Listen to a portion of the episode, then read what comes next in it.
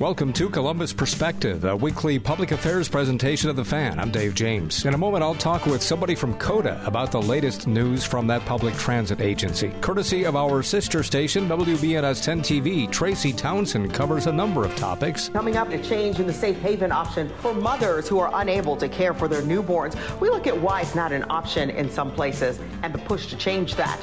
The 118th Congress got off to a dramatic start. We asked three of Ohio's congressional reps what they think about that and how they plan to work for you. And the governor signed a new voting law into effect, but we have the latest on why some say it's a solution looking for a problem. And in about 45 minutes, I'll talk with the mayor of Youngstown, who's attending the U.S. Conference of Mayors in Washington this week. First up on Columbus Perspective on the phone with me, Jeff Pullen, who is the Public and Media Relations Manager for COTA, the Central Ohio Transit Authority. How you doing? Doing well, thank you. Thanks for talking to us. So it's uh, actually as we record today on Friday, January 20th, is the three year anniversary of the first COVID case in the U.S. in Washington State. Boy, what a difference three years makes, huh? Yeah, I, am I'm, I'm grateful that we are on the other side of this. Uh, that was a that was a very uncertain time uh, in January of 2020. Before we start talking about some of the things going on with COTA, what has happened with the, the transit system since then? How low in terms of ridership or trips did you go, and, and is it back, or what's going on with it now? Yeah, I, we obviously don't have all of uh, the data in from 2022 because December ridership numbers won't be in until the end of this month, but by comparison, in 2019, uh, we did about 19 million passenger trips. And uh, while we are seeing an increase, we'll probably have a little over 10 million this year. Um, it obviously took uh, quite a dive in 2020 when we had to um, restrict the amount of people who could get on our transit vehicles, and also everybody was being asked to stay home for quite a period time. A period of time. Now you think about uh, how our jobs have, have shifted. More people are working remotely. If they're not doing it every day of the week, they're doing it a handful of days of the week. So we've seen mobility patterns shift, and uh, we're trying to respond to that uh, by making sure that we're putting our transit vehicles in neighborhoods where customers still need to use COTA as their primary form of transportation, but also uh, keeping in mind that we do have a handful of people who do uh, commute, uh, so we still provide express lines, but on a more limited basis. With a smaller ridership, does it make it easier to make adjustments than, than it was at, at its full blown capacity? Well, you know, we're, we're dealing with, you're dealing with uh, two back-to-back crises. You had the global pandemic, and you also have a national uh, workforce shortage. Uh, so every industry is facing uh, a need for more uh, workers. Uh, you see that in the hospitality industry. You see it in uh, restaurant industry. You see it in nursing, uh, education. Uh, public transportation is in the same boat. So we are um, the challenge that we have is uh, making sure that we have enough um, operators to run our service. So we've had to make reductions and strategic uh, changes in, in areas to make sure that we can continue to run all of our lines. But um, we've not been able to provide the, the frequency that we want to. So we've really spent uh, the latter half of 2022 and uh, it is a big priority in 2023 to uh, improve our workforce and ultimately improve our system. Uh, but it's going to be a challenge because there are, you know, nationally um, more jobs available than people looking for work. So uh, we have to be pretty competitive and try to get uh, people to understand that COTA is a great place to work. That must be a challenge because uh, hiring a, a, new bus driver, you know, that seems, I mean, I'd be scared to death to do that. well, it, it, it really is, it really isn't um, a, a, scary job to have. Um, there, operating a bus uh, does take some training, but the training is done on site. Uh, we pay for the training. We pay for uh, the certification, the commercial driver's license, your CDL. Uh, we're offering uh, $2,000 signing bonuses for new operators. If you already have your CDL, it's a $2,500 signing bonus. Uh, and then the benefits are uh, spectacular. You have uh, state retirement. You have um, uh, that, that's OPERS benefits. You have um, medical, uh, dental, vision. Uh, our operators within five years are making uh, $33 an hour. Uh, there's annual pay raises and bonuses. Uh, we're also uh, trying to target uh, younger people who are looking to start their career by offering uh, tuition um, reimbursement. So if you want to further your career or further your education or um, or start your education at COTA, uh, you can uh, pursue a degree uh, in higher education, and we will reimburse you.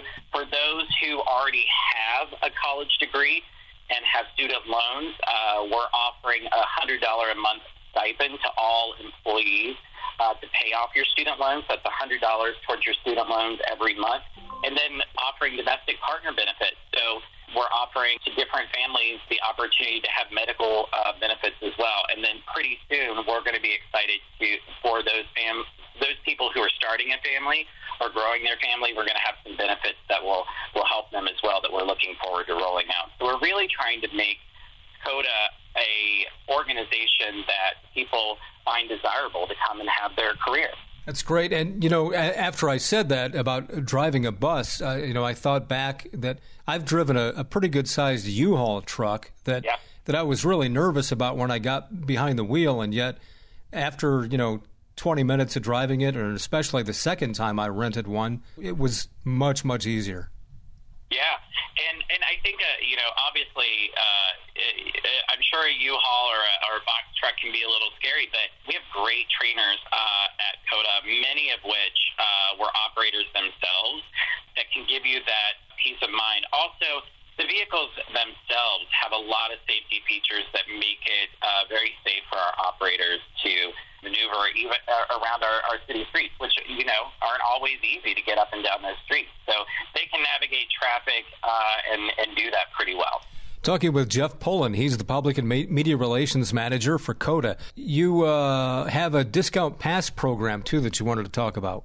Yeah, uh, this was one of our uh, 2022 goals that uh, we were able to pilot, and really proud to say that it is permanent. And it's our new income assistance program. We're always looking for ways to make uh, fares equitable for our customers, and we know that we ha- there is a large population of our customers who are on income assistance. So there's seven programs available out there uh, that that can qualify for our income income assistance program. So if you're uh, receiving SNAP or publicly funded child care or Ohio uh, Works First Cash Assistance, there's a couple others like Medicaid and Temporary Assistance to Needy Families and WIC.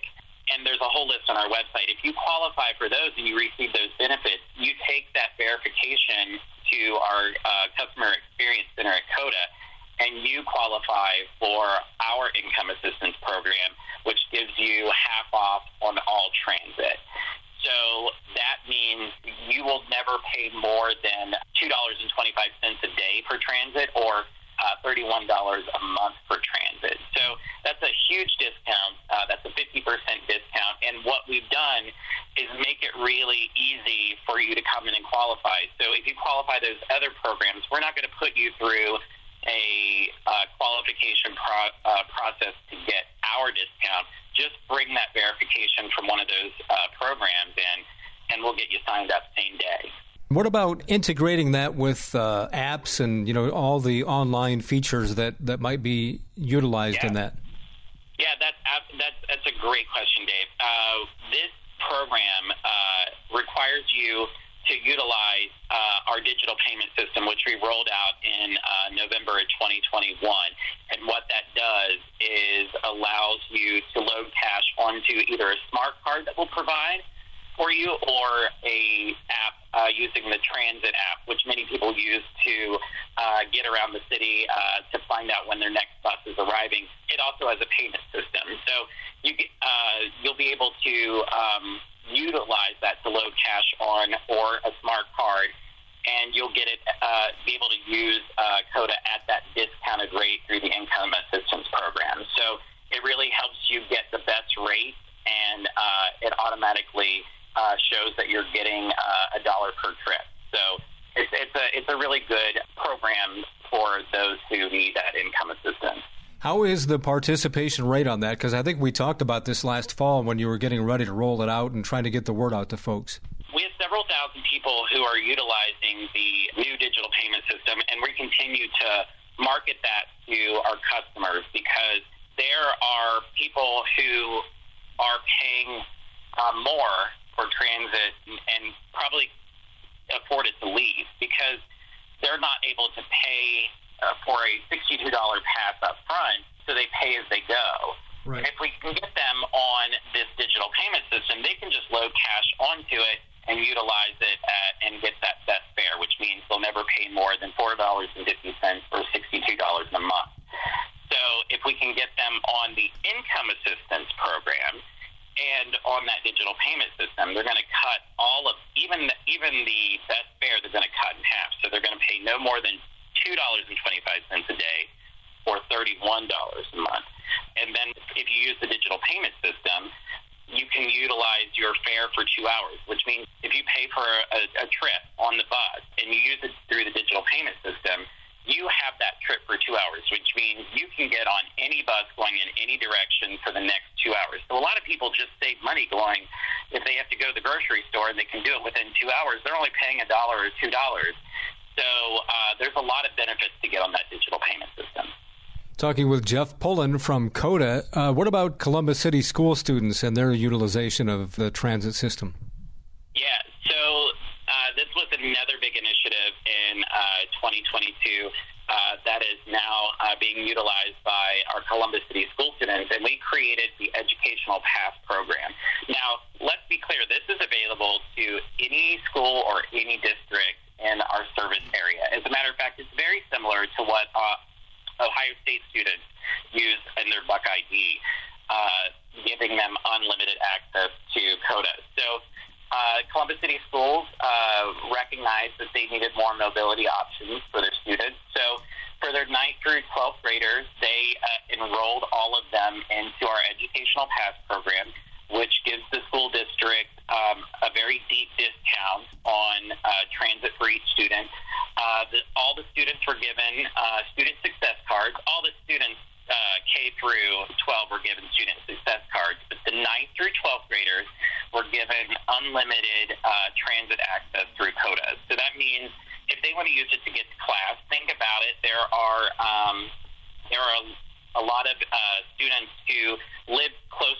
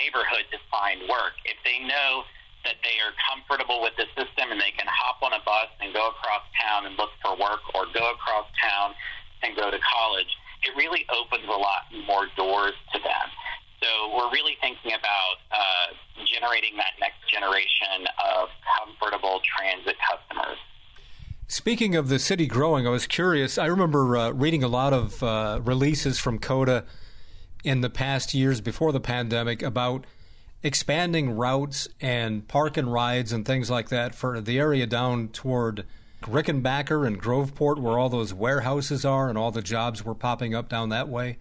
And yeah. so now, and now we've got Intel coming uh, on the northeast side of town. So I would imagine that's uh, the subject of a lot of meetings these days. Yeah, I mean we're we're we have great relationships with uh, everybody from the city of Columbus all the way to ODOT to talk about how we can expand transit service in our region. And, and I encourage a lot of people to look at the Link Us Mobility Initiative. That's uh, linkuscolumbus.org. It's a partnership with the City of Columbus, MORPC, uh, Franklin County Board of Commissioners, and COTA to create uh, the mobility system of the future for the next 20, 30 years. And that means everything from high capacity transit corridors to improving uh, connections with COTA buses, making sure that we have better frequency and better connections. Uh, also, uh, transit supportive infrastructure such as uh, trails and sidewalks and better roadways you know, those are processes that are happening right now. We're looking, we, we're doing design work on West Broad Street and East Main Street to create high capacity rapid transit, which um, are uh, buses that operate almost like a light rail system.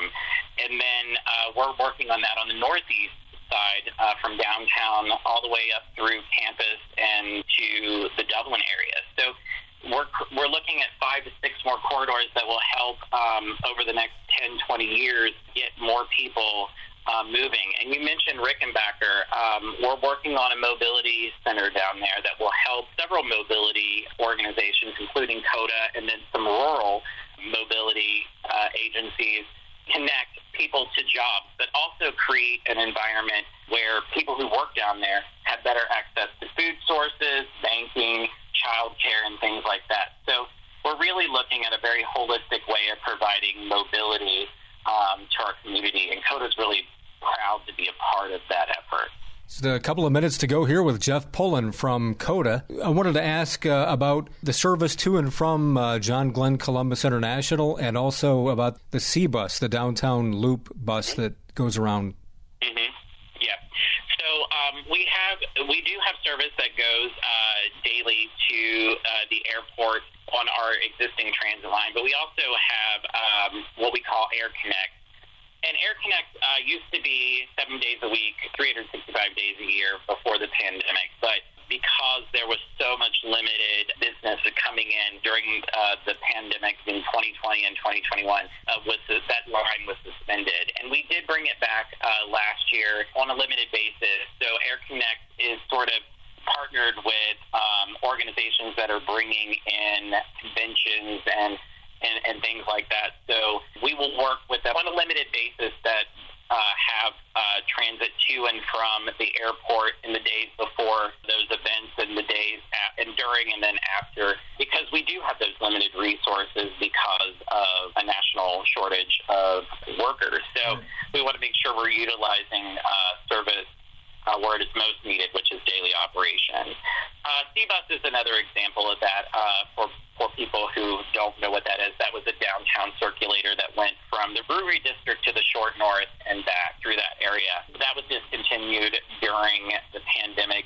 We have since provided programs that allow those downtown workers and Short North workers to have unlimited transit uh, through pass programs and in their whatever company they work with, they buy into the pass program and uh, provide unlimited transit for those employees. So we do have some uh, ways for people to get around at no cost to them, and we do have a lot of lines on High Street that uh, provide travel about every five to ten minutes uh, for our customers. So really the priority right now is on making sure we build our workforce so we are able to provide more transit. So those lines, uh, the Air Connect and uh, C-Bus, uh, really can't be considered uh, full time again until we can build up our workforce and improve those connections, not only downtown, but in other parts of the city as well. Of course, a, a pandemic of that nature is, is always going to be, uh, you know, a worldwide tragedy. But when it comes to, to locally, as it impacted your organization, I mean, that C-bus uh, service had really come into its own. The airport had just finished up finally a long string of renovations and they were bringing in new airlines and everything right before the pandemic, uh-huh. and all this got stopped.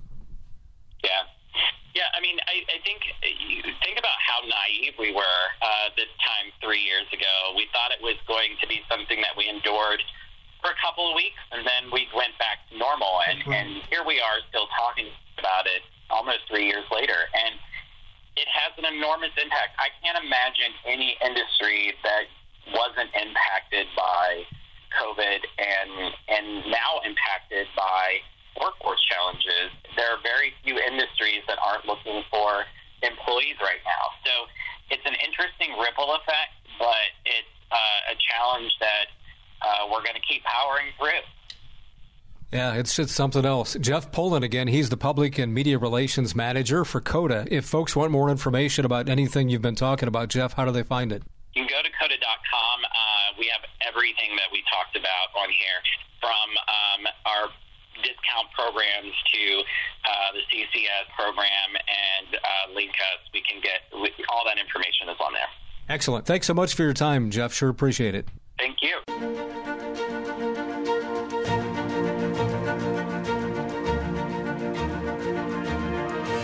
This is Columbus Perspective on the Fan, courtesy of our sister station WBNS 10 TV.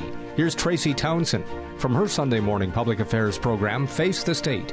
A new edition can be seen this morning at 11:30 on 10 TV. Together, we are creating the environment in the state where every single Ohioan can have a better life and a more prosperous future. And we did that. Governor Mike DeWine sworn in for a second term. You will hear him outline his goals for the next four years. The way you vote and when you can vote is changing. There is pushback on the newest law signed by Governor DeWine. We thank you for joining us here on Face the State. I'm Tracy Townsend. Let's start with a look at what's happening in Washington, D.C. with the new rules for the House Speaker. Following a historic series of events, the House narrowly passed a package of rules governing its operations. It includes a change that allows a single member to be able to force a vote to oust the newly elected Speaker, Kevin McCarthy. I talked with Representative Joyce Beatty about what happened and what's next for the 118th Congress. It started off with a lot of confusion, uh, confrontation, and chaotic. But as we've moved forth, forth uh, we noticed in the very first bill, the speaker came right out with a bill that's protecting uh, those who have the most, protecting them when we think of IRS when we think of their taxes. So that was not a good sign for us. But as Democrats, we are holding strong because we know we have to put people over politics. We know that we have to keep fighting for those everyday issues that our constituents talk to us about. This will be quite a difference from the last Congress how challenging do you think it's going to be for Democrats since you are not in the majority? Here's the interesting thing. While we are not in the majority, we witnessed what happened uh, when they were trying to elect their speaker. Think about it 15 rounds, thousands of times I had the opportunity to say Hakeem Jeffries. 212 people held firmly while they were all over the place. And I think that's what we're going to see. They have a four seat margin for the majority. That makes it very difficult with their divided caucus. The Democrats will stay united, but we will also do what we've always done fight for the people, will be fair. Uh, I've had the opportunity to work with colleagues uh, in Central Ohio. And when people are doing the right thing, then we'll work together. Uh, I'm excited about the 118th. I have an amazing district. We also invited 15th Congressional Representative Mike Carey to join us for Face the State and did not receive a response. The team in the 12th District of Congressional Representative Troy Balderson did get back to me, but they said, you know, his schedule was too packed to do an interview.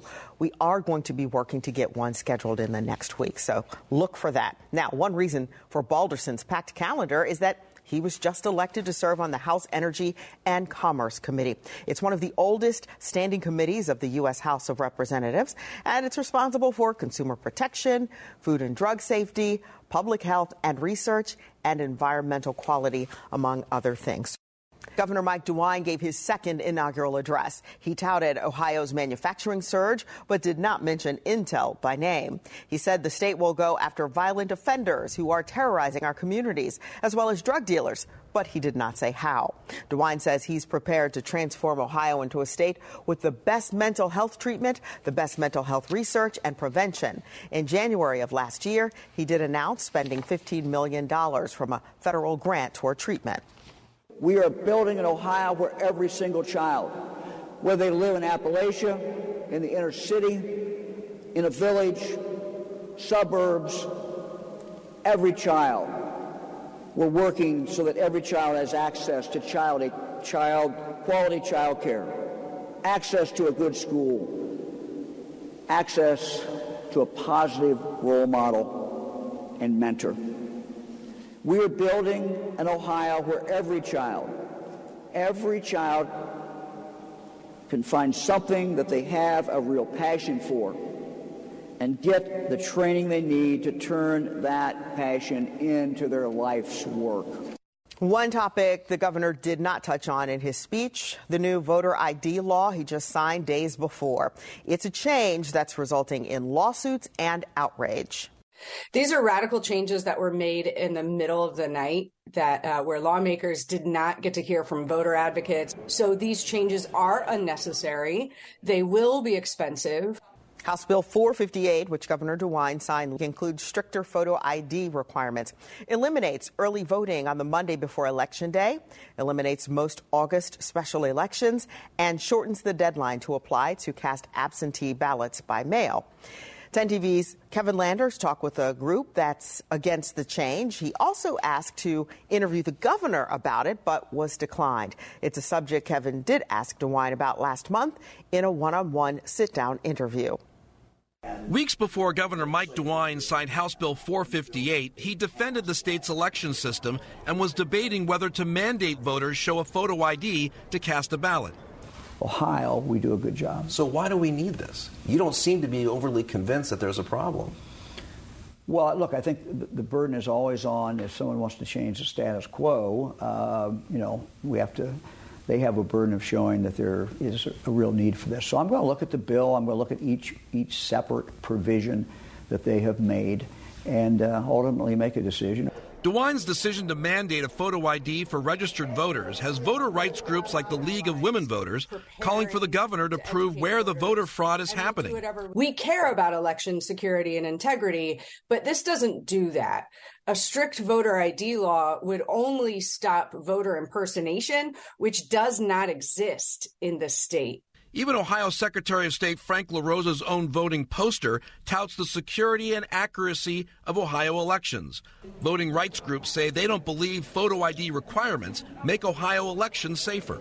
Fraud is exceedingly rare and it's never voter impersonation. Voter impersonation is the only thing that a strict photo ID would fix.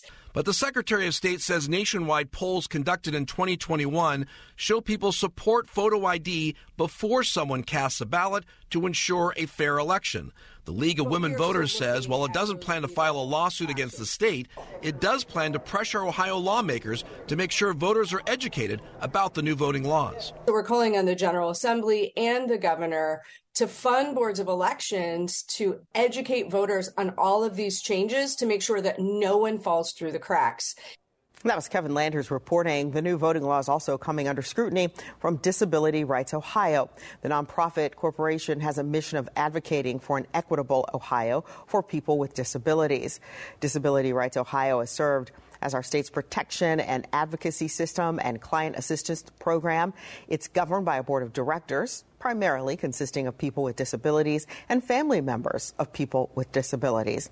Leadership of the agency says it could potentially affect those with disabilities and their ability to exercise their right to vote. I talk with Kevin Truitt, who leads Disability Rights Ohio's legal and policy advocacy efforts. One of the major new requirements in this legislation is a photo ID requirement for people who are voting on election day or early voting. Um, the photo ID requirement. So most people, many people already have a photo ID, whether it's mm-hmm. a driver's license or a state identification state identification card but a lot of people across the state don't. Um, and a lot of people with disabilities don't have a photo ID already. And so, um, there are a lot of barriers for people, especially people in rural areas, people who live in nursing facilities or other mm-hmm. congregate care residential settings, um, people who rely on home care workers like home health aides, personal care aides, nurses. Um, so there's inadequate access to transportation, for example, for, for this population. So even if a photo ID is going to be free moving forward, um, a lot of people are going to have to travel to their local BMV to get a new ID, and that's just not feasible or realistic for a lot of people. And so mm-hmm. that's a major barrier that's going to be placed in front of this population, many many people with disabilities across the state. Now, when it comes to eliminating voting on the Monday before an election, critics argue that is going to create long lines. We're told that change is supported by the Bipartisan Association of Election Officials, who have pushed for more time to prepare for elections. Governor DeWine also signed a bill that could help improve teacher shortages across the state. We're talking about House Bill 554. Now, it allows the State Board of Education to issue two year temporary educator licenses to people who let their teaching certificates expire. This is only for those who do not have past disciplinary measures on their teaching records. Education professionals say they aren't sure how much relief this is going to provide for teachers. House Bill 554 is a small step in the right direction uh, because it takes away some of the barriers for people that may have previously been uh, licensed to teach and working in our classrooms uh, who stepped away the opportunity to come back uh, without an undue burden. Uh, but we have a much larger issue that needs to be addressed, and that is uh, the pipeline of people that are choosing education as a career is, has dropped pretty dramatically. Uh, we have only half the number of people choosing education as a career uh, and academic academic major now compared to 10 years ago. Uh, we've got fewer people working in our schools. We've got acute uh, shortages of substitute teachers and education support professional positions and teaching positions in a lot of places across the state. Uh, and what we need uh, is a comprehensive approach to make sure that all educators have the support and respect and resources that they need in order for education to truly be an attractive profession that not only draws new people into teaching, but also supports and keeps those who are already here. Despite hesitation, education professionals say the bill is a major step forward in terms of bringing more teachers to the state of Ohio. Now, just before the start of 2023, President Biden pardoned a Columbus woman convicted of killing her abusive husband back in the 1970s. The now 80 year old was 33 at the time of her conviction. She testified that her husband beat and verbally abused her before she shot him. During the trial, the judge refused to allow expert testimony on battered woman syndrome. Her appeal was among the first by someone with that condition. We talked with experts from the Ohio Domestic Violence Network who say people have successfully argued their cases using battered woman syndrome, but the diagnosis is still not widely accepted. So I think that one of the, you know, really important recognitions is that there are, and even when battered woman syndrome was kind of that that that phrase was coined in a, a kind of a famous book um, that came out in 1979. It was really kind of used to describe the psychological impact of domestic violence. Now, if you or someone you know is impacted by domestic violence, leaders from LSS Choices say there are signs to watch for. for victims of abuse or those dealing with battered woman syndrome. Our role is um, we have advocates and case managers that are available to assist people with telling them um, exactly or linking them to uh, uh, particular legal services that might be of assistance to them um, in cases like that. And again, there is round the clock help available. You can chat live with a professional by going to the hotline.org. AEP is hoping to make some changes to avoid another widespread power outage, but it's going to cost customers. What would you say to people on fixed incomes who are concerned over that price increase? We ask AEP what they will do to minimize the impact on your bill and why they say the price hike is necessary. Plus, a call to change Ohio's safe haven for newborns law. This comes after one fire department stops offering the option for moms who can't care for their babies. Columbus Perspective is a public affairs presentation of WBNS Radio. The opinions expressed on this program are those of its guests and do not necessarily reflect those of WBNS Radio, its staff, management, or sponsors. Hello, I'm Todd Markowitz, Vice President and General Manager of Radio Ohio, which owns 97.1 The Fan. We're an equal opportunity employer dedicated to providing broad outreach efforts regarding job vacancies within our company. We seek the help of local organizations in referring qualified applicants. Organizations that wish to receive our vacancy information should send their request to the attention of Human Resources, Radio Ohio, 770 Twin Rivers Drive, Columbus 43215. If you'd like to view our current job openings, please visit our website at 971thefan.com and and thanks for listening. This is Columbus Perspective on the Fan. Back to Tracy Townsend, courtesy of 10 TV. Welcome back to Face the State. Ohio Attorney General Dave Yost asked the state Supreme Court to weigh in on the abortion ban.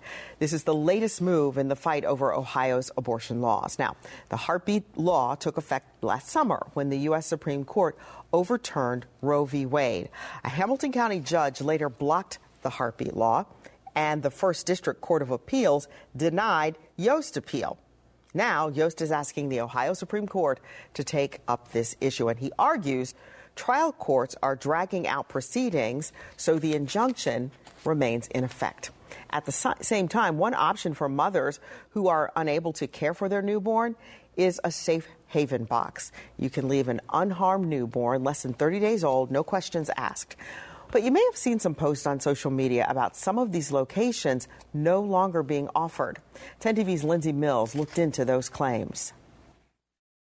In August of 1972, uh, a young 17 year old girl was brutally attacked and raped. Monica Kelsey is the creator of Safe Haven Baby Boxes. And then she gave birth in April of 1973 and abandoned her child um, two hours after that child was born, and that child was me. The mission is personal and one that has had success in states like Indiana. Our sister station, WTHR, interviewed a family that adopted a baby left in a Safe Haven baby box. This is the only piece that connects us with her biological mom. Here in Ohio, here's a look at where those boxes are located. Many are at small fire departments. We now know, though, of at least one that is no longer being offered the Union Township Fire Department in Batavia.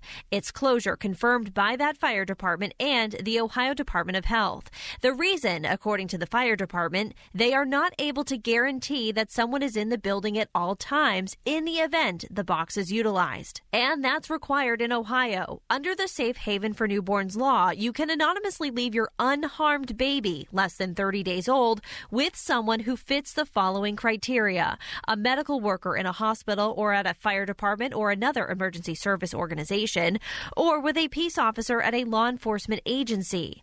In 2017, the state legislature established the Newborn Safety Incubator Program, which, according to ODH, requires the department to adopt rules and register the installation and operation of these incubators to ensure the safety of the baby. In an email to 10TV from ODH, a spokesperson writes An individual must be on site to immediately answer the alarm and assess the condition of the newborn. Technology and alarms may fail, and if they fail at this most critical time, the on site individual's role is of the highest importance. Monica Kelsey is calling on the law to be revised. No one has to be standing inside that, that firehouse the box is calling 911 on its own. And then they also have an app on their phone where they can see the inside of the baby box in real time. So if there is a baby in that box, we're going to know it immediately. And again, that was Lindsay Mills reporting. There is a box installed in Sunbury at the local fire department. According to Fire Chief Chris Kovac, they've stopped using it and hope that the language is changed in the law. The Ohio Department of Health says it will work with the legislature if any plans are in the works, but so far, there are none. A familiar face who once led public safety in the capital city is back on Columbus City Council. Council voted Mitchell J. Brown to take Elizabeth Brown's seat. The electric giant AEP is responding to concerns over proposed rate increases. The goal is to provide more reliability, they say, so that we don't experience a widespread outage like we did last summer. 10 TV's Ashley Bornancin asked AEP how they plan how this plan rather will specifically reduce outages and what this is going to mean for families who can't afford the price hikes. Electricity, what keeps our modern world going round. We got to pay it, no matter we got to eat. We got, we got to we got to have housing, we got to have power, we got we got to have heat. But this summer, that came to a halt when extreme heat and windstorms knocked out power across central Ohio. AEP was forced to cut off power to about 170,000 people. For some, like Homer Claypool, this meant no power for a week. Lost a lot of food. We got kids at the house. Northeastern Ohio was particularly hard hit. Um, there was a, a, bomb cyclone in that area, and so there were many outages. Lisa Kelso of AEP Ohio says they don't expect the chaos we saw this summer to happen again with the new $2.2 billion plan the company filed to improve equipment, their power grids, and increase tree trimmings around the lines to hopefully prevent future outages. We have um, hundreds of assets that are going to reach the end of their useful life in the next 10 years. And by making these improvements, we'll be able to improve reliability and the resiliency of the grid for our customers. But with that will come a cost. If passed, the customer will pay 2% more each year, about $4 more a month or 48 bucks a year. Some people are on fixed incomes. What would you say to people on fixed incomes who are concerned over that price increase? We know that um, there are customers that are experiencing financial hardship, and we'd encourage you to reach out, give us a call at 1 800 672 2231. The company is also proposing a $5 discount for senior citizens and energy efficiency programs to help low income customers reduce their energy use. Some say they don't mind the increase. If we're going to have to spend a little bit more to make it more reliable for everybody, then that's an okay expense to uh, have, I think. Others say they are frustrated. They, they can just charge us whatever. We got to live every day, so we have to pay it. We ain't got no choice. That was Ashley Bornancin reporting. AEP Ohio is also proposing a resilience pilot program where they would have portable generators. They would be able to move to different areas experiencing outages and then limit the outages to low income families and those who are most vulnerable. If that's approved, that would start in June of 2024. Well, they may have survived the pandemic, but the challenges aren't over for some small businesses in Ohio. What it will take to make it through a possible recession.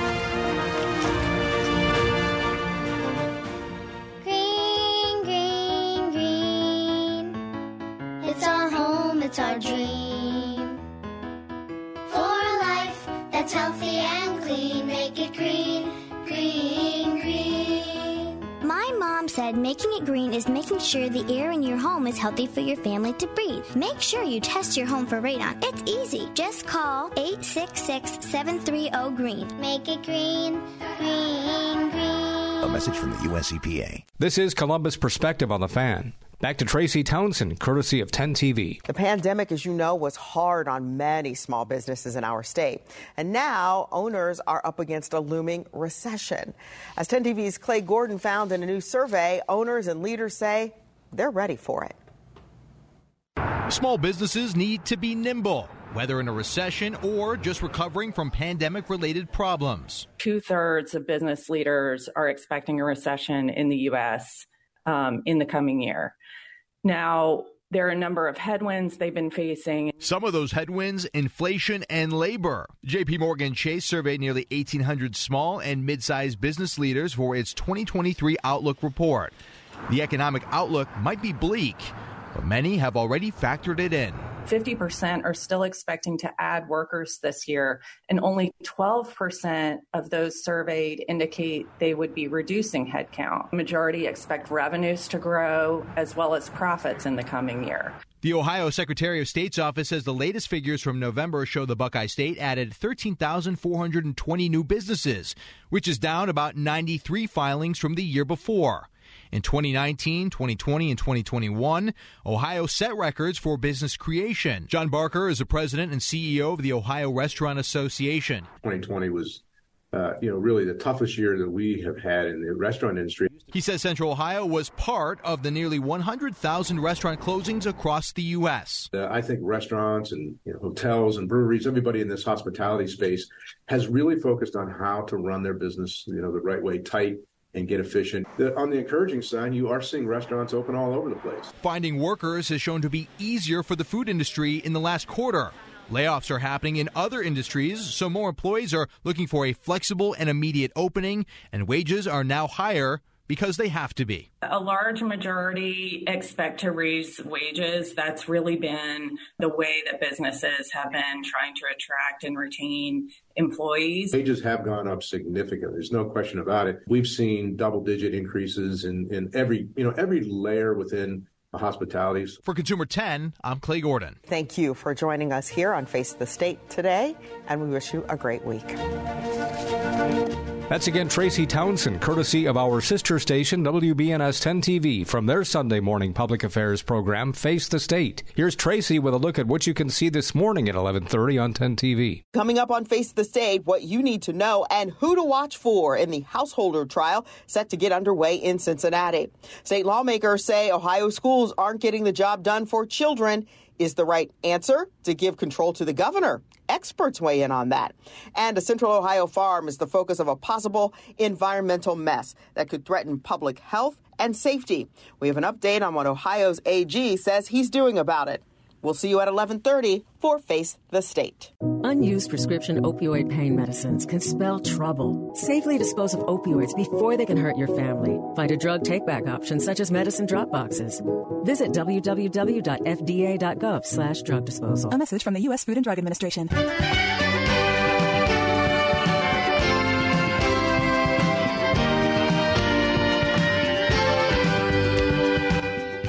Hi, this is Dave James, and on the phone with me is the mayor of Youngstown, Tito Brown. He is attending the U.S. Conference of Mayors in Washington, D.C. this week. How you doing? I'm good. How about yourself, Dave? Good. I understand that uh, there's about 300 mayors uh, from across the country attending and learning about various issues that are kind of common with all cities and the problems they face. Right. Yeah, this is our, our winter session, and it's always uh, in Washington, D.C., and this year it seems to be a lot more mayors that are here um, than past. So that's exciting to see more mayors getting involved and getting engaged. I was looking at your bio. You've been the mayor since 2017. You've held uh, a lot of offices prior to being mayor in the city. You were born and raised there, have your family there. You have a master's and bachelor's from Youngstown State. That's pretty cool. I mean, you are really entrenched in the area.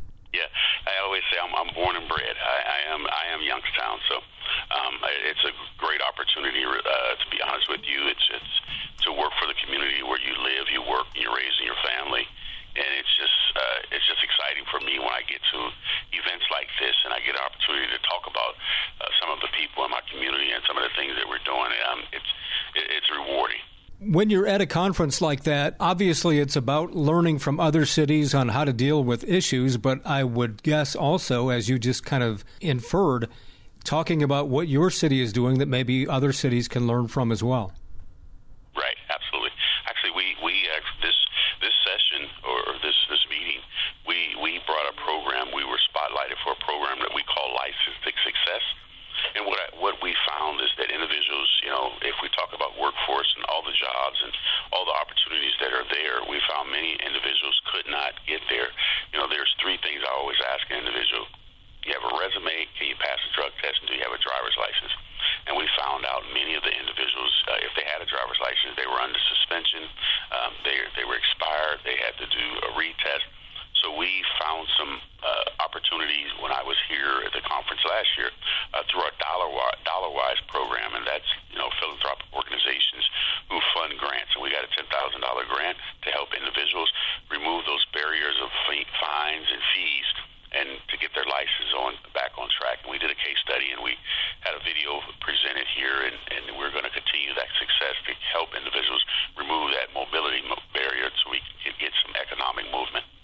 It's fantastic. You know, when you think about Youngstown, obviously you're in a very heavily populated area of Northeast Ohio, but given how I think everybody, just about everybody in the country, knows of Youngstown, unfortunately, because of some of the economic turmoil of the past years. But do you find people are surprised to learn that your population is just about 60,000?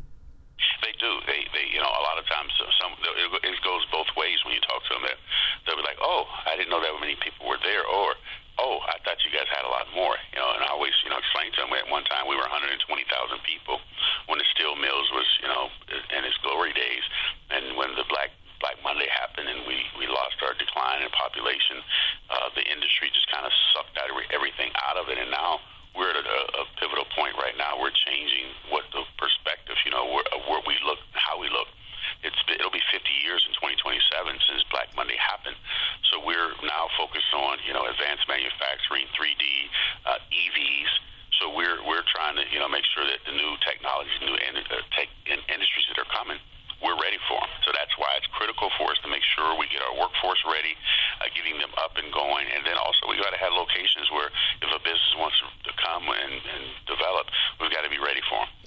that is a, a strong point too that you make about Youngstown. You know, Cleveland used to be the brunt of jokes. You've got the Rust Belt, which includes all of Ohio and neighboring states. Everybody trying to shake off that image, and with Intel coming to Ohio and all those kinds of sure. things, it seems to be getting shaken off.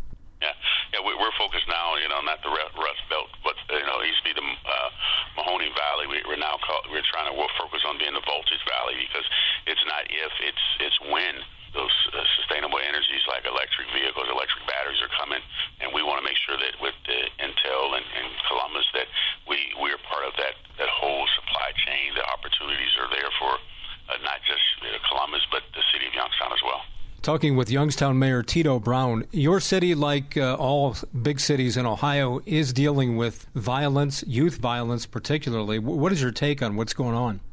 You know, it, it is. It's, it's an alarming issue if you talk to any mayor here. You know, the one, if you give them five topics and they say check which which of the five, which of all five that you deal with, and I, I, in safety of the community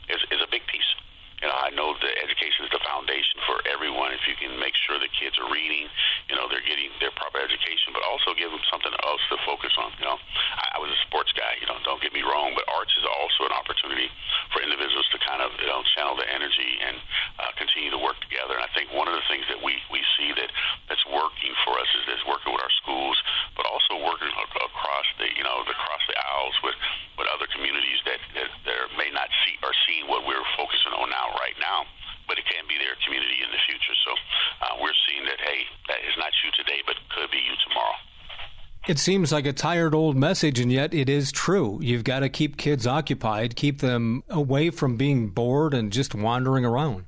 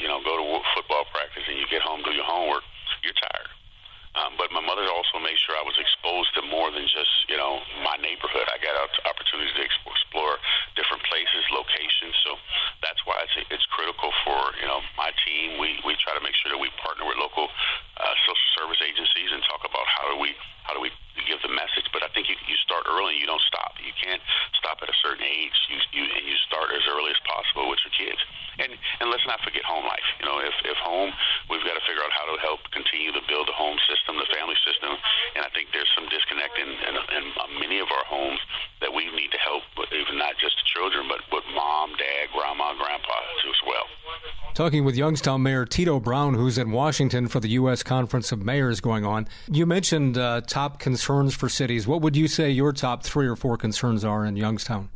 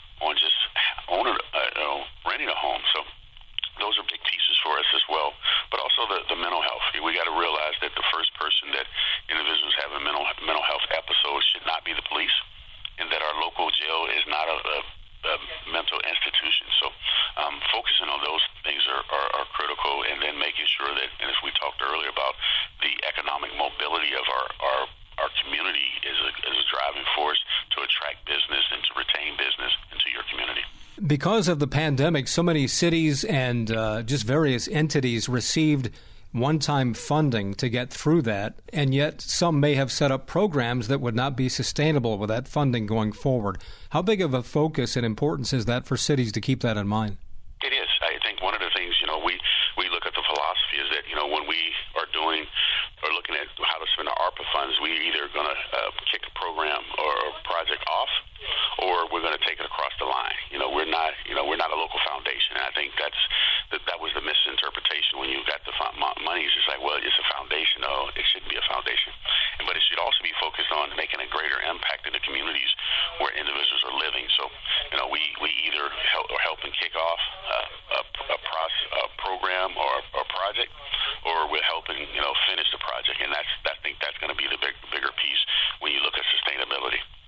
When you're at a conference like this, is there another city, either in Ohio or somewhere else in the country, that you kind of pay close attention to because of perhaps similarities to Youngstown?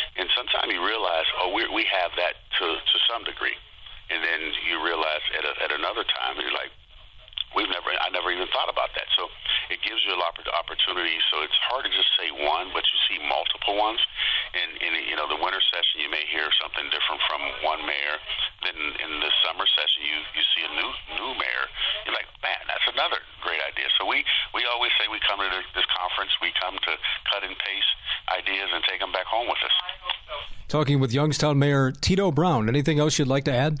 You know, I, I just appreciate you guys for putting a spotlight on what the mayors are doing. You know, we always say there's three type of people in the world. There's there's Republican, Democrat, and then there's mayors, and the mayors are the ones who actually have to solve the problems of everybody's uh, day-to-day operations. Let me ask you real quick since you brought that up. When we're talking about city officials as opposed to what's going on in Washington with Congress all the time, is the camaraderie better between the parties?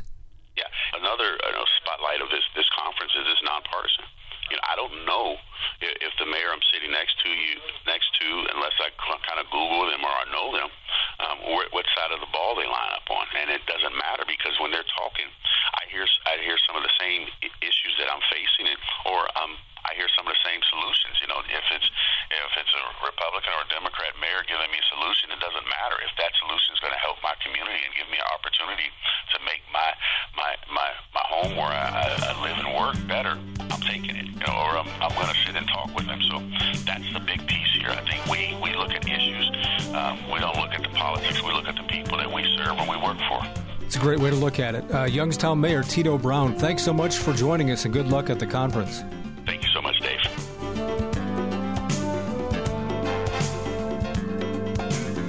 This has been Columbus Perspective, a weekly public affairs presentation of the fan, heard each Sunday morning at 6 on WBNS AM, that's 1460 ESPN Columbus, and Sunday morning at 7 on WBNS FM. Sports Radio 97.1 The Fan.